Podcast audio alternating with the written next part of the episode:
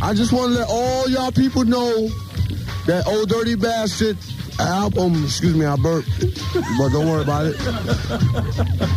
My album be out March the 28th, right?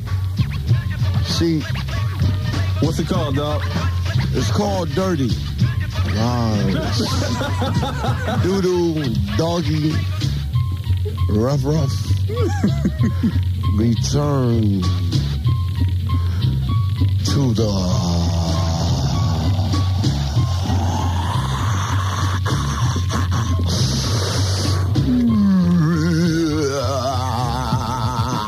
Yeah! Yeah! 36 chambers from the old dirty bastard. The world is definitely missing this energy. The late ODB would always light up a room with his presence. We here basically to get paid. That's it. Wu Tang is, is, our, our group name. You know what I'm saying? We, we like we told you before, since dealing with the kung fu lyrics and all that. We here to get paid. We here to get the cream. You know what I'm saying? We here to open doors for our families, our babies, our children. We just want to get that money. That's all. I love to entertain. You know what I'm saying? But I love that money too. You know what I'm saying? So I'm here to get all the money that I can get, start crazy businesses, start crazy different chambers. You know what I'm saying? And just get the money. That's all. Get the money and, and have money for my little children when they grow up. You know what I'm saying? So they could take my business over when I'm not here. You know what I'm saying? That's all. That's what I'm. That's what Wu Tang is here for. Welcome to the Backstory Podcast, and this is the story of the Wu Tang Clan, Part 2. And in this episode, we'll focus on the Wu after the success of their debut album, 36 Chambers, and their groundbreaking deal with several different labels as solo artists, and the anticipation of all of their projects. Hey, Method Man, this is Donald Trump, and I'm in Palm Beach, and we're all waiting for your album. Let's get going, man. Everybody's waiting for this album. The Wu Tang Clan and the 36 Chambers album was a game changer, not just for the group themselves, but for the entire industry. I mean, hip hop had its first initial success in New York, but the tides had started to change. And by 93, we're talking about four or five years because in the late 80s, you started to see the ascension of NWA, um, Easy E, and of course, the icon Dr. Dre, who was producing this new sound for the culture. So, with this success, spurred countless other artists all up and down the West Coast. So, for instance, in 1991, this was really interesting when this happened. NWA released their second album, it was really an EP. It was called Niggas for Life, which was a follow up to Straight Outta Compton. It went number one immediately, which was shocking, not only because of the title, because that was very controversial to have an album called Niggas for Life in 1991. It would be controversial today, but because the album was so hardcore, I think the music industry wasn't prepared for it. They were, it just, there were all kind of articles written and people talked about it because in that moment, you know, when you went to the Billboard charts, it said Niggas for Life. General market American teens were buying up NWA and it scared the mess out of everyone. And this Niggas for Life album also sent a message to everyone else that the West Coast was a serious challenger to the East Coast for hip hop supremacy. You see, everywhere else in the country, they didn't have the same natural bias that East Coast had against anybody else other than East Coast. In the South, they didn't care. I mean, they had their own artists, but they didn't care where you were from and they accepted you. This was a big deal, this album and this energy that was building. And Tupac was uh, a first a solo artist in 1991, and he was on Interscope, and he released his first album, which wasn't the big fanfare that he had, that he had ended up becoming. But this is just the beginning of his run. Was in 1991 as a solo artist. Again, all of the industry is based in New York. New York really is where it all started. All the labels are there, most of the artists are there, and now the West Coast is sort of dominating the music business. This is 1993, and the East Coast psyche needed a jolt. We needed something. So that year also saw the release of a Tribe Called Quest classic album, Midnight Marauders, which, in my opinion, was the height of their success. Then later that year, 36 Chambers from the Wu Tang, which introduced a grimy sound that was the kind of next wave of East Coast music, smoldering under the massiveness of Dr. Dre's hypnotic, funky West Coast sound. Then you also had Ice Cube, who was a solo artist as well, but Ice Cube came to the East Coast to work with the Bomb Squad, which was down with Public Enemy on his album, but he still had a little bit of that West Coast sound. That's why I always say Wu Tang really helped start this renaissance of East Coast artists and East Coast music. Another album released earlier in 1993 was the debut album from Onyx with their hardcore album Back the Fuck Up. The first single was Throw Your Guns, which came out in 92. There's no way you could do a song like that today. That song was wild. That group was wild. They had another big song in 1993 called Slam, which ended up becoming a pop song as well. So again, we're in 93 and this new energy from Onyx, from Wu-Tang, from Tribe Called Quest, which they were really more established, but they were still established East Coast. It would really pave the way for a run of incredible, memorable classic projects the following year. So 1994 gave you Illmatic from Nas. I did a previous backstory podcast on Nas and the impact of this album and the impact of Illmatic. Ready to Die from the Notorious B.I.G., Hard to Earn from Gang Starr, which was a masterpiece of beats from DJ Premier, The Sun Rises in the East from Jeru the Damager. If you don't know about Jeru, this was another East Coast artist with an album featuring this gritty sound. DJ Premier was another one of the major producers on the East Coast banging out these classics.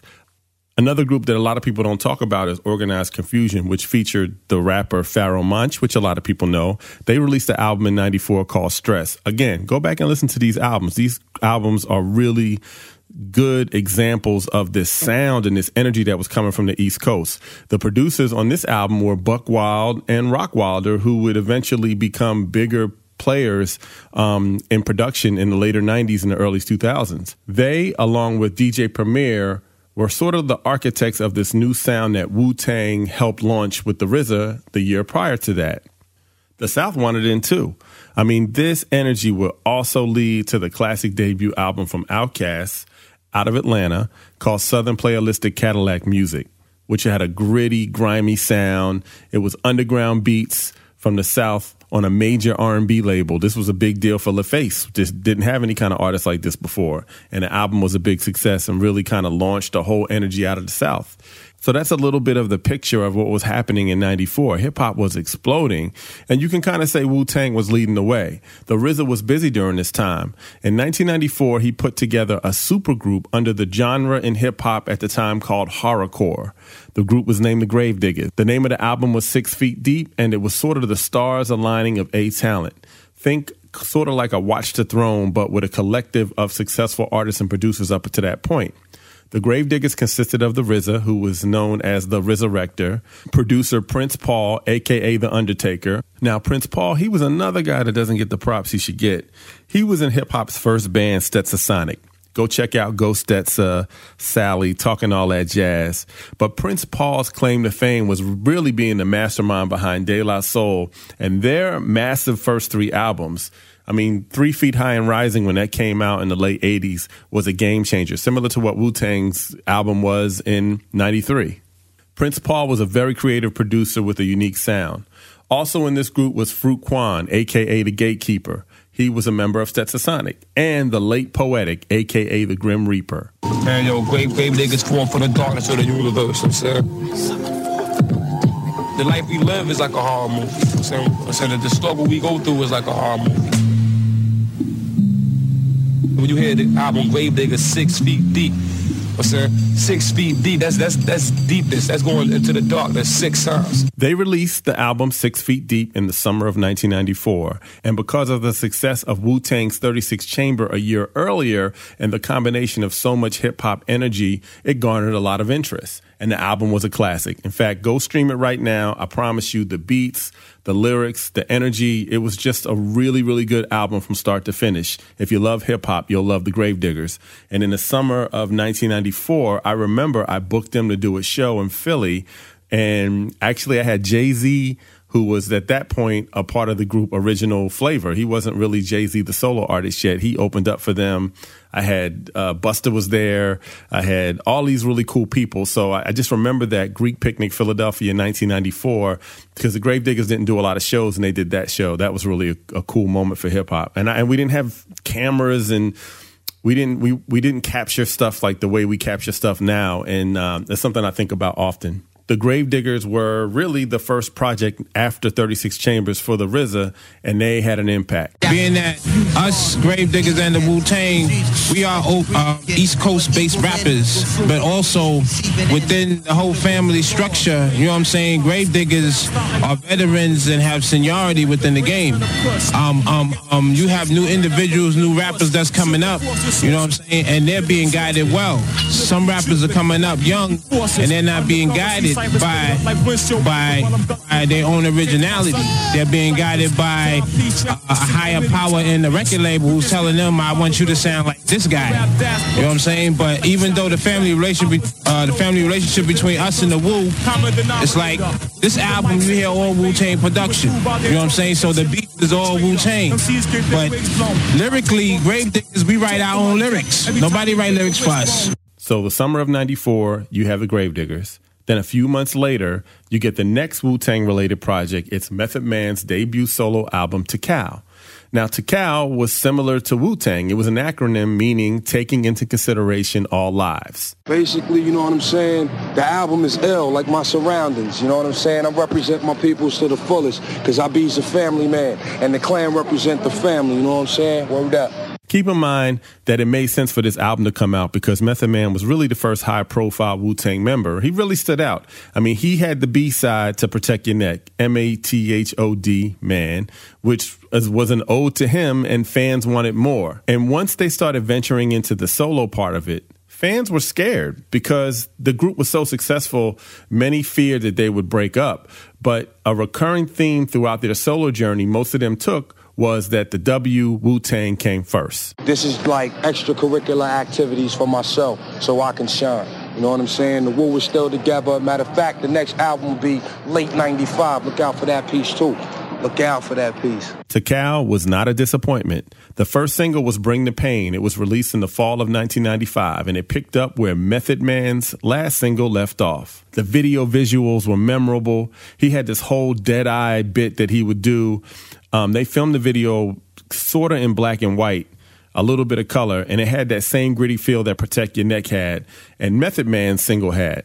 There were no women in the video except in the last scene with a flashback of a drunken mother passed out and a young Method Man taking money from her purse. The difference, though, with this project is the multi million dollar Def Jam machine behind it.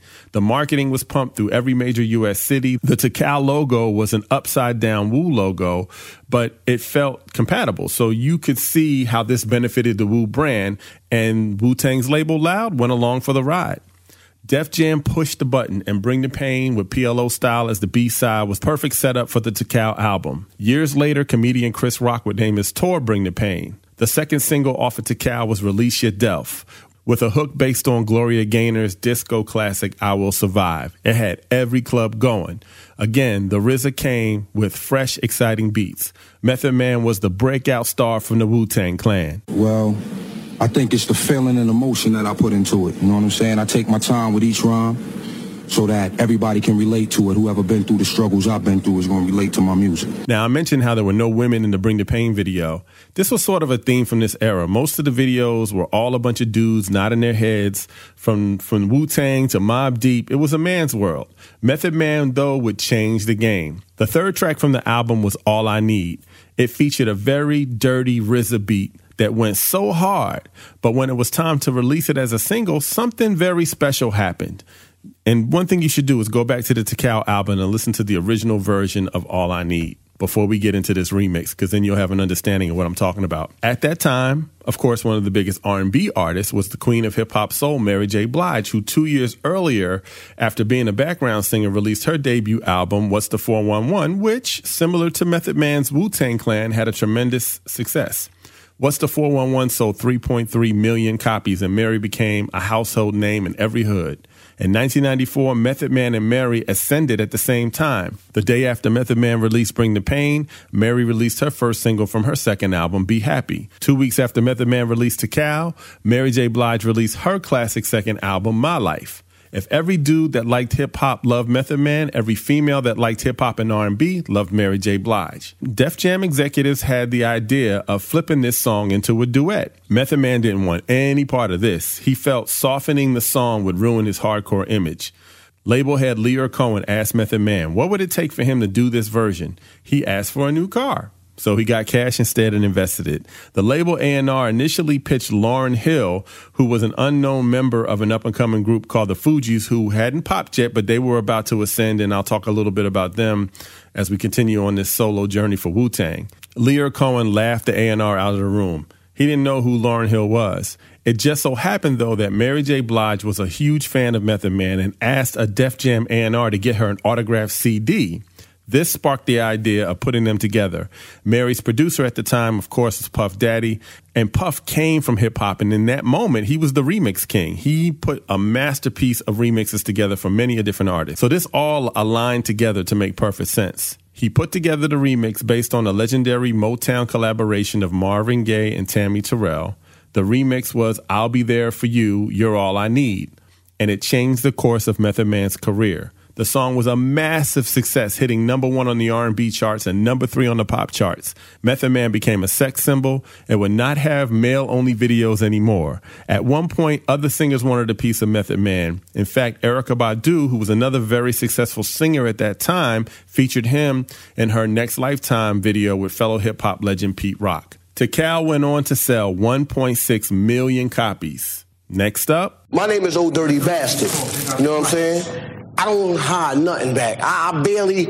I, mean, I mean, I come from a family, man, of, of poor welfare.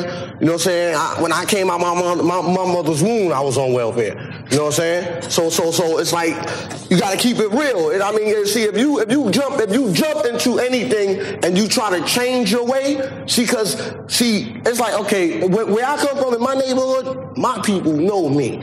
You know what I'm saying? Mm. See, if I try to come any different, they ain't gonna respect me no more. You know what I'm saying? Because they, you know, people got that thing about themselves.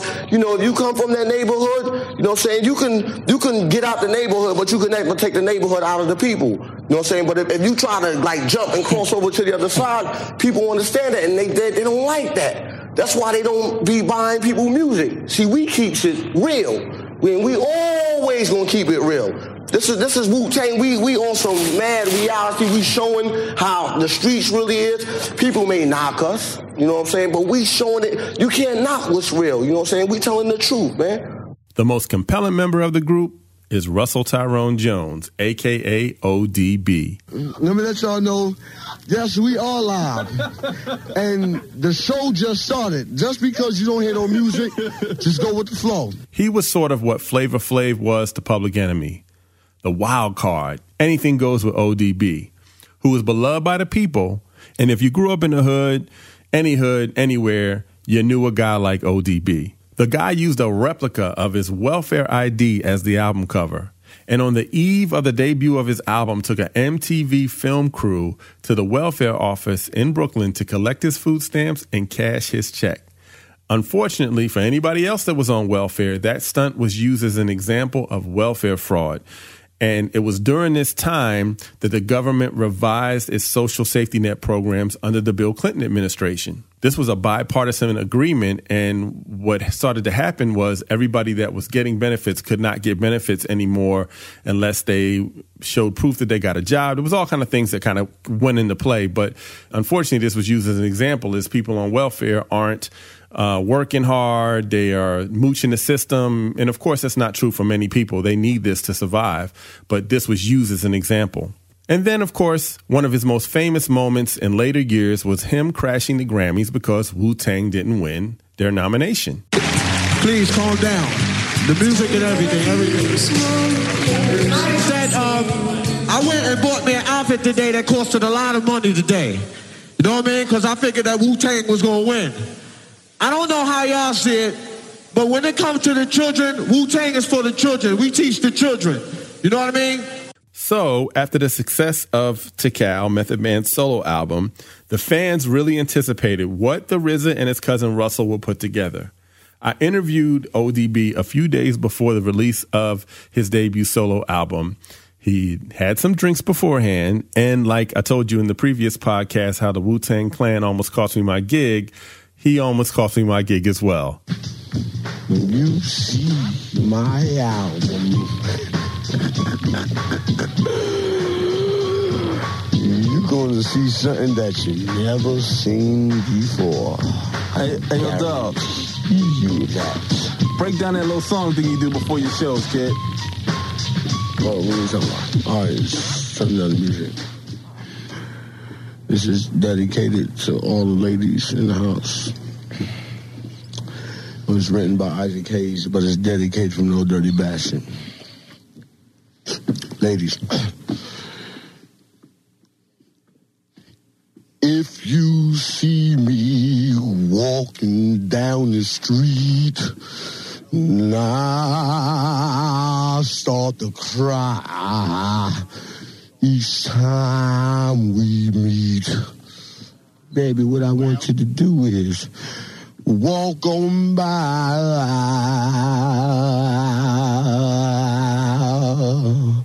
Walk on by. Make believe that you don't see the tears. So let me be sadness. Oh, baby, I gave you when you see me walking, walking down the street. I break down and cry.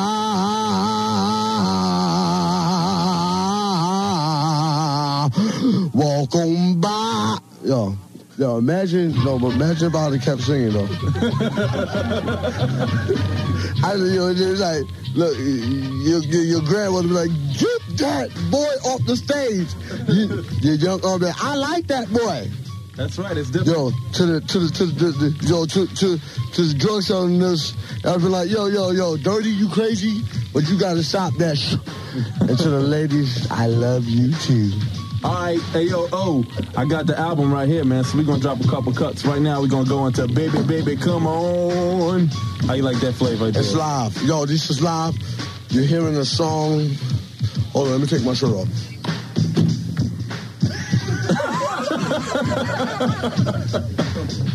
Yes, he really took his shirt off in the interview and spilled a bottle of Alizé all over the board.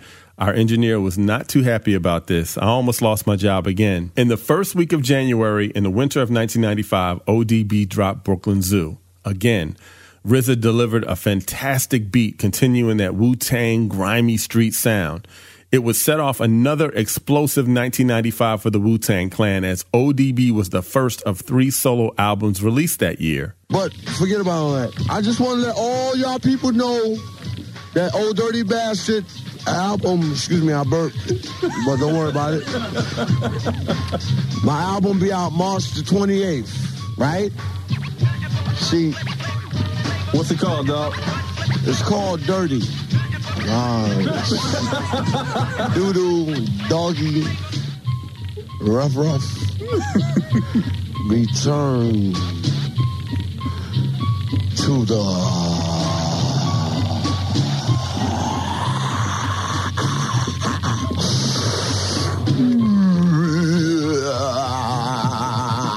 Yeah! Yeah! 36 chambers. Return to the 36 Chambers was just that. It was very similar to Wu Tang's debut album, 36 Chambers. So again, he comes by my show and I just kind of keep the mics up and he just takes over and at one point does a live performance on the air. Yo, sorry, I'm sorry. I don't mean to go just crazy kid tonight, but I just want y'all to know that when y'all hear me, hear me well, I'll send you straight to.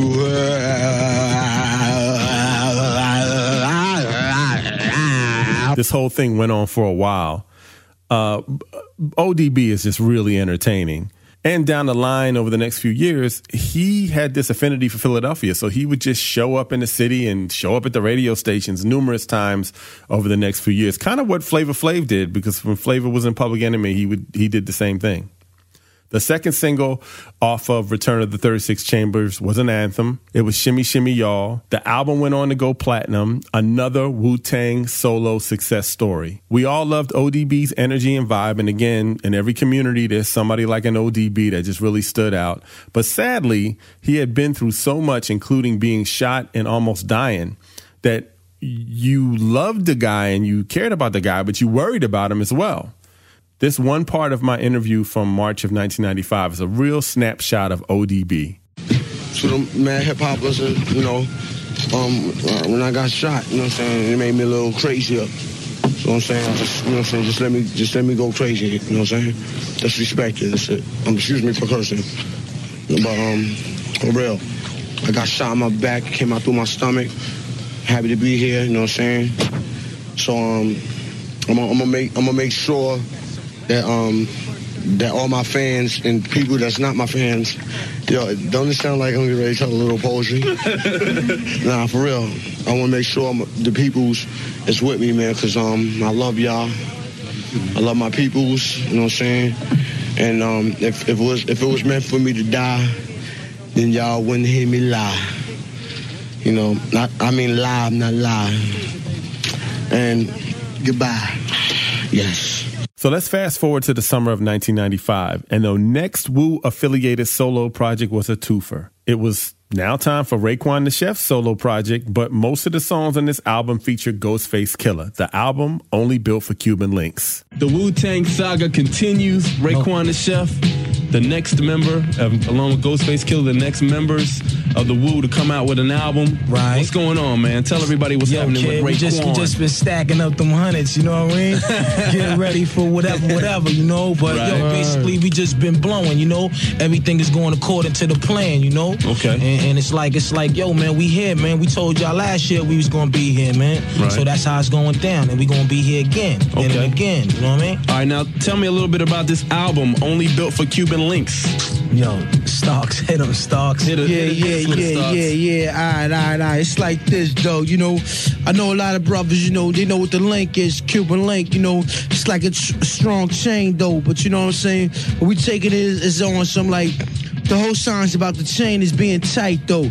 You know what I'm saying? Being well together and stuff like that, though. You know, if you have any wink link inside the chain, man, or inside the click, man, the, li- the whole click is liable to fall off, or the or the whole or the whole link is just about to be loose, man. You know what I'm saying? So only built for Cuban links is bros. They keeping they click strong. You know what I'm saying? doubt. It's holding the fort down. Everything is strong and, and well built, like well built, like cement. Word you know what I'm saying? So everybody can live good, eat steak and all that. Okay. You know what I'm saying? So Okay. that's the whole sign. So uh, only built for Cuban links, man. Because a lot, it ain't built for everybody. You know Word what I'm saying? Okay. I'm with- like we like we say, we, we wouldn't recommend this to little kids and all that Yeah, stuff like that, though. Right, right. You know what I'm saying? Only, only like Word. Only for our like, ages like, like, and yeah, stuff like, our that. You know what I'm saying? Like crowds. 18 and older, whatever, whatever, whatever. Okay, okay. But um, but yo, Word. that's that's meaning But yo, right it's there. like this in, in three short words: the chain don't break, man. Woo, we here forever. We ain't going nowhere.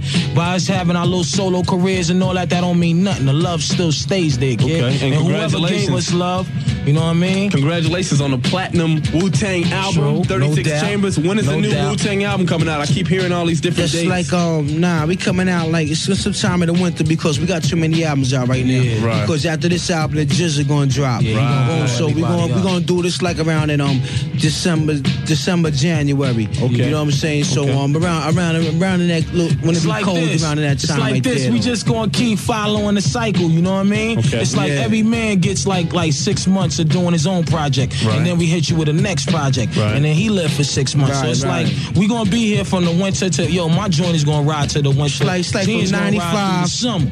95 to 97, we're gonna have this lock. Okay, so now y'all still a family right now. Oh, yeah, Everyone's no blowing doubt. up all over the place. Yeah. no Right. problems. Everyone's No still doubt. together, right? Yeah, All the still time. together All and, the every- That's everything good. comes back Word together. Because you guys, I've, I mean, I've known you guys for like three years, and you guys have always been Right. tight. When I first came out, and now y'all still, so y'all still everything's still. Right. We arguing right, all that right. though, but it's still love. Yeah. It's major love. That's the knowledge that holds us strong like that. You know what I'm saying? Out of all the people in the group, all the MCs, I always felt that Ghost and Ray were the most compatible together on tracks.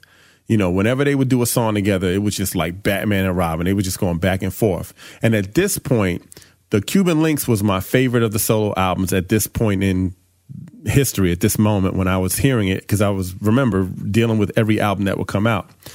And you could feel my excitement in the interview over this album when I was interviewing them again on a late night.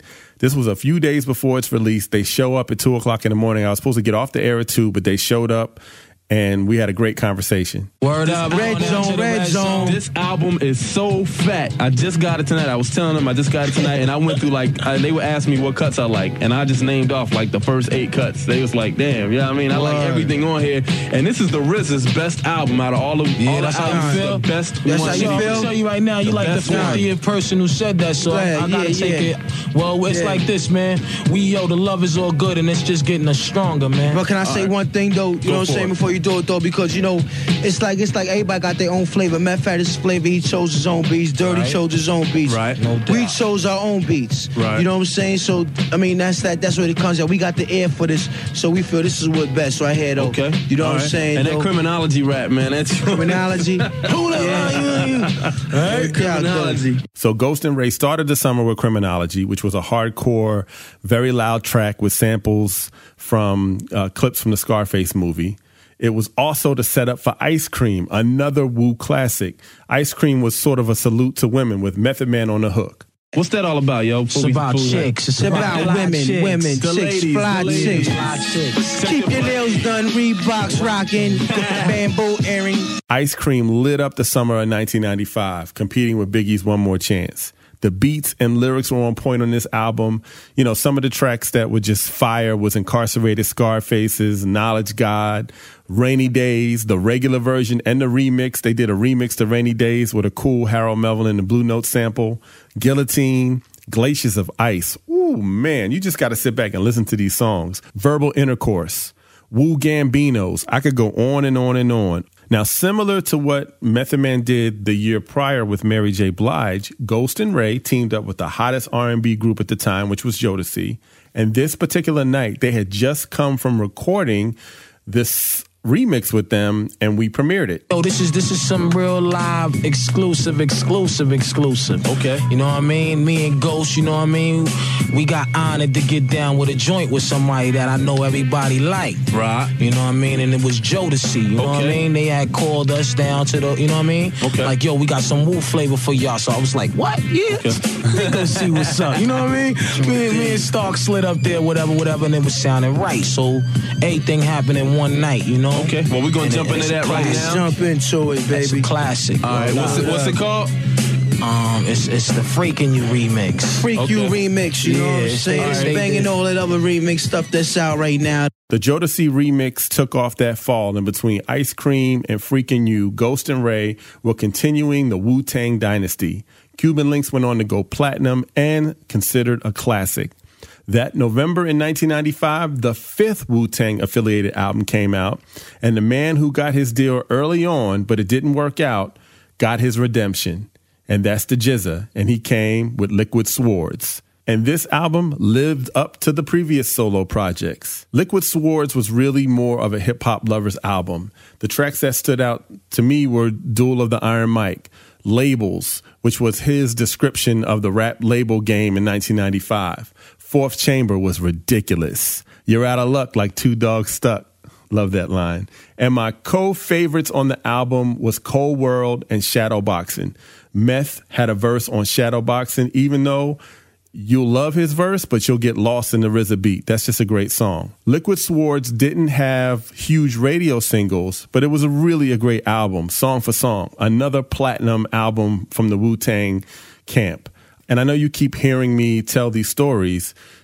Living at that time and being a part of it, like looking back, the Wu Tang Clan was really a phenomena in hip hop. We had never seen anything like this. I mean, if, I mean, think about it. I just told you about five platinum solo albums after a multi platinum debut album. This is not just a hip hop thing. This just doesn't really happen in music. So 95 was a great year for hip hop and a great year for the Wu Tang Clan. Then came one of the greatest years in hip hop, 1996. The hip hop genre was bigger than ever with lots of huge projects. Think about 96, Jay Z's Reasonable Doubt, the Fugees The Score, Tupac gets out of jail and drops All Eyes on Me double album.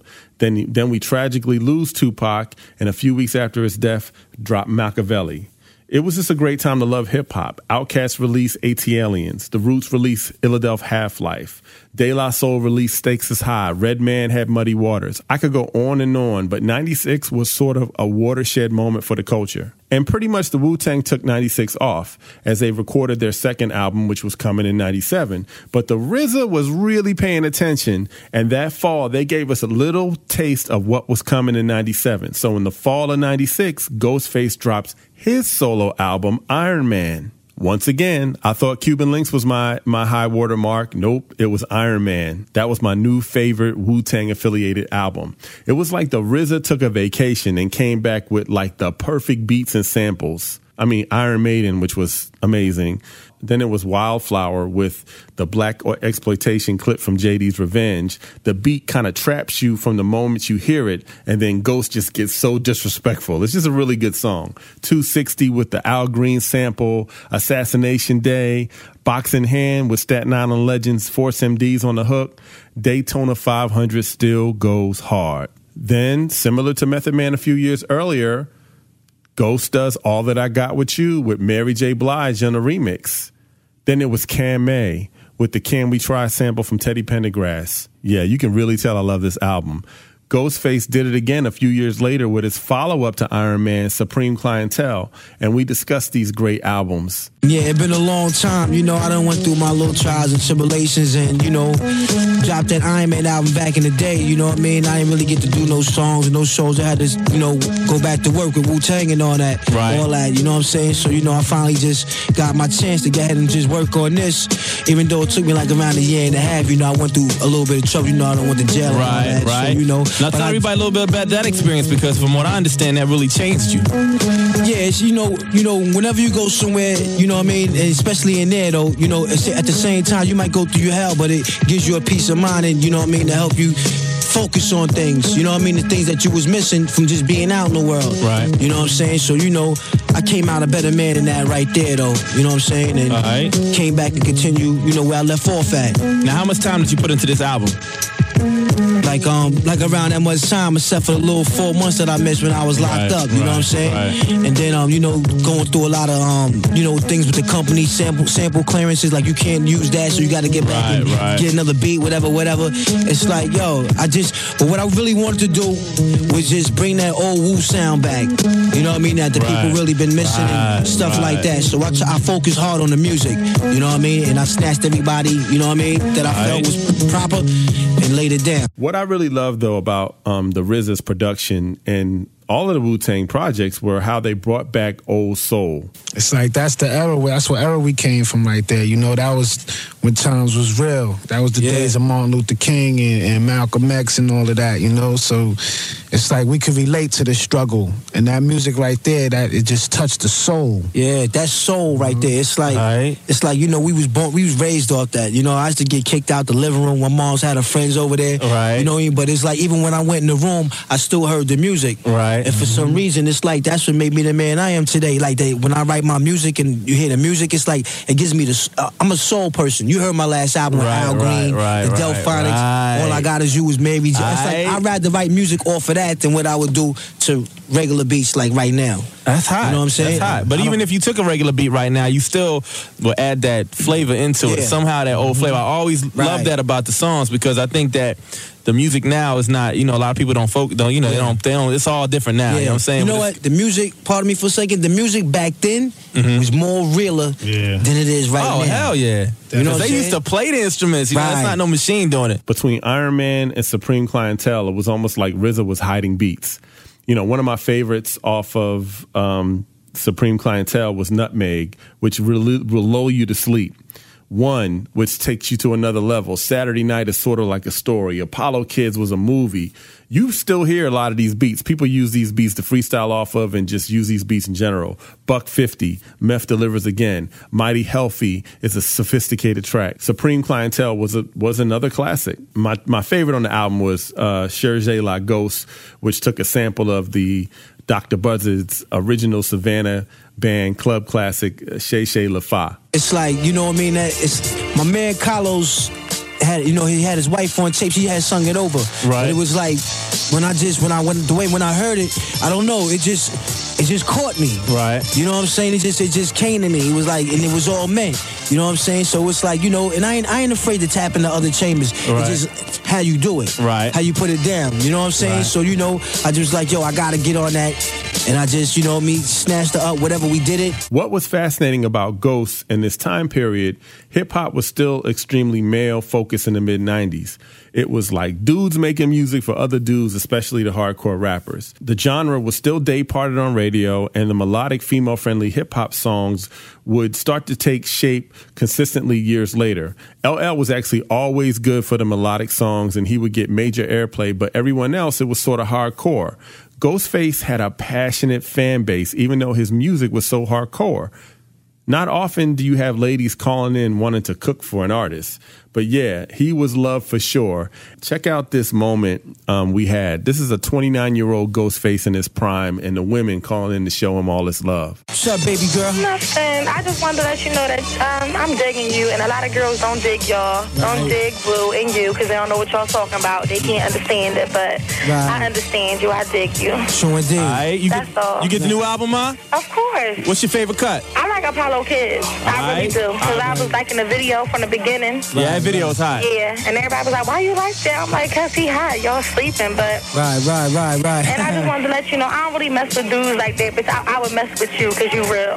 AKA Yes. Ghostface. What's the deal? I just wanted to know how old he was and if he, if he had a wife or a girlfriend. Yeah, it's like, yeah, I got a girl and all that. You know what I'm saying? I'm 29. You oh, know? Oh, you were? Oh, you're my age. Yeah, all right. Okay. You how to cook? Yeah, I, I was getting ready to say, if you're staying in town, you can come and eat some dinner. What you cooking, Ma? Whatever you want. All right, you know you know pork, right? Oh, I don't either. All right, that's good then. Hello? Peace, peace, peace, peace. This is Big Ghost. How you feeling? Oh my God! Yeah. Ghostface! Hi! Oh my God, I've been trying What's up, baby? It's all real. Huh? It's all real, mommy. Hi. Um, I wanted to know if I could make you some ziti. Word? Yes. yeah, no doubt, no doubt. You could definitely make me some Z's. When you gonna come get it? Huh? We, we, you, got, you gotta leave a number behind, you know? We got we got your number, Ma. I told you I was gonna call you back with Ghost. I didn't know you was telling the truth. You know how to make ziti like that, though? Yes, I do. Real good, right? Mm-hmm. What's going on, boy? How you doing, y'all? I cop your CD. I keep playing it over and over. I had it before everybody. A word? I even had it before the stores had it. Do it. See, indeed, it's real, it's real. Just let you know that I am madly in love with you. All right. I have everything that you have ever had. You know what I'm saying? I got all your posters, everything. So indeed. I'm not no uh, little girl. I'm 23. Right. So, um, how long you want to be in the city? We're gonna be here for a minute, though, you know what I'm saying? Yeah, they gotta eat and stuff and politics. I'm saying you staying overnight. Uh, maybe, I don't know. You I'm know what I saying mean? what's What's up, girl? I need to see you. You do? I really do. It's like that? It's like that. If Wu Tang is for the children, then Ghostface is for the ladies. so anyway, um, I kind of went ahead of myself. Supreme Clientele came out a few years later, but the interview that I did with him was during that album, so I wanted to share us having conversations about Iron Man and Supreme Clientele. However, in the summer of 1997, the highly anticipated follow-up album Wu Tang Forever was released. This was a much different group by then. The sophomore album is always tough for any artist when you drop a debut classic. They came out in 1993. It was now 1997. Four years might as well be 10 years in hip hop. And at that particular time, during this renaissance of the 90s, things were moving at warp speed. So much had changed. Yes, the Wu kept giving us a taste over the previous four years through the various solo projects, but this album came out at a pivotal time in hip hop history. Think about it. This was nine months after the death of Tupac, who, when this East Coast, West Coast stuff was happening, Wu Tang had no part of it. It was also three months after the death of the notorious B.I.G., which for East Coast artists, it really hit home heavy. Plus, between 93 and 95, Big and Wu Tang helped bring New York hip hop back to the forefront. Now, I don't know this for a fact. I'm just guessing here, but you can kind of say that Wu Tang paved the way in September of 1993. Then Biggie dropped in 1994. Biggie was recording Ready to Die while Enter the 36 Chambers was really being unleashed on the culture. There had to be influence. The, the RZA was sort of like the East Coast Dr. Dre with the tracks. Puffy was the remix king. Both Biggie and Wu Tang own the hip hop scene on the East Coast and opened the door for several waves of artists. Wu Tang Forever was a double album, and the beats were just what the culture needed. The sound was still raw, and the clan delivered a masterpiece in this second album 27 songs, diverse MCs who have clearly grown since the first album. Then you add in some amazing beats, some unique samples. This was a big ass album. It was like the RZA was the Pied Piper through all the solo projects, leaving little nuggets of what Wu Tang Forever would deliver. The tracks that stood out, Reunited, For Heaven's Sake, Cash Still Rules, A Better Tomorrow was an ode to life on the streets. Go listen to the lyrics to that song. It's Yours, the track alone. Triumph, which was the first single with ODB leading the way. Let's take it back to 79. The song was cinematic. Bells of War, the MGM was a continuation of Cuban Links. Ghost and Ray gave the fans what they expected on that track. Dog Shit was a continuation of ODB's solo project. Wu Tang Forever would sell almost 700,000 copies in its first week and go on to be the best selling Wu Tang album to date. Four times platinum. They would go on a world tour. I mean, this was the height of all heights for the Wu Tang Clan. The group would go on to make other albums plus other solo projects, but success waned. I would probably say Supreme Clientele was a great win for them after Wu Tang Forever. A few members did jail time for various crimes. ODB continued to become more eccentric in his behavior. However, he would get these opportunities to collab and had a few massive hits, including Fantasy Remix with Mariah Carey, which was a number one pop hit across the world, breaking lots of sales records. Sadly, he would die two days shy of his 36th birthday inside the RZA studio of a drug overdose. His death hit the clan hard, especially the RZA and the GZA, his cousins. The group would continue to record over the years, but nothing made it to the level of the first two albums. In 2015, they recorded Once Upon a Time in Shaolin, an album which was sold for $2 million to one person and not to be released for 88 years. The one person that bought it happened to be scum of the earth. It was an American businessman named Martin Shkreli who owned a pharmaceutical company that jacked up the price of a life saving drug from $13 a pill to $750 a pill, causing a lot of people to suffer. It was a major news story mainly because Martin, when confronted about this drug going from 13 to 750, he was very arrogant about it and, and kind of shrugged it off. He was given the name Pharma Bro and became a poster child for the evil pharmaceutical industry. Angered by the negativity of this situation to the Wu Tang brand, they tried to get the album back, but were actually attacked by Shkreli. The guy was, you know, it's a very interesting um, story. You should, uh, if you're not familiar with it, you should Google it. They eventually um, donated most of the proceeds of this album to charity. The Wu Tang Clan is an American success story rooted in hard work. Many that come from where these brothers come from don't experience the amount of success and life changing opportunities that they had. The RZA started working on other projects under a new moniker, Bobby Digital, including scoring movies. He didn't stray far away from his original Kung Fu Wu Tang roots. He scored his first film called Ghost Dog, which featured Forest Whitaker. He directed his first film, The Man with the Iron Fist, and aligned with Wu Tang fans Quentin Tarantino and horror movie legend Eli Roth. They kind of helped him with this project. This movie starred Russell Crowe, and the RZA was actually in the movie, and he acted as well. The RZA would also produce soundtracks for movies. He did Tarantino's Kill Bill movie soundtracks. He also acted in several big budget films, including American Gangster with Denzel Washington. He even played himself on an episode of The Simpsons. Method Man would expand his horizons and team up with Redman. They were both label mates. They were on various tours with Def Jam and they ended up becoming friends. And then they became a recording duo and recorded and did a few albums together. Their, their debut album together was Blackout. And, and they were sort of like a modern day Cheech and Chong. They even made a movie together called How High that featured uh, Mike Epps. One of my favorite collaborations that they've ever done is um, the Rockwilder. You should stop and take a listen to the Rockwilder. That song is just a this is a classic hip hop track, and the Rockwilder produced it, but it's just such a big record and best represents that Method Man and Redman sound. Meth would expand even further into the acting world and he and he has appeared in over 40 films including Belly, Red Tail, Shaft. He had a role in the critically acclaimed TV series The Wire. Um, he was in the TV show The. He was in Luke Cage. Meth would even become the host of his own game show called Drop the Mic, which put celebrities in rap battles. the Wu Tang Clan is still having impact today. Thank you all for listening to the Backstory Podcast. This is another Pod is Good production, written, researched, and narrated by yours truly, Colby Colb, produced by DJ One Plus Two on the next Backstory Podcast, singer, songwriter, and actor Ne-Yo. So right after that, I get a text from my assistant like, "Yo, you're not gonna believe this, but uh, Michael Jackson is about to call you." Oh my god, I just hung up. You on hung Michael up Jackson. on Michael Jackson. I just hung up on my. So he called back. I lied. I'm like, "Hey man, sorry, I was just going under a bridge Right. connection. What's going on?" Right. So he starts talking to me about music, telling me that he likes what I do. Right. But the whole time, I'm like, I, I'm, I'm, I don't know how I didn't crash the car because Oh, you were driving. I was driving.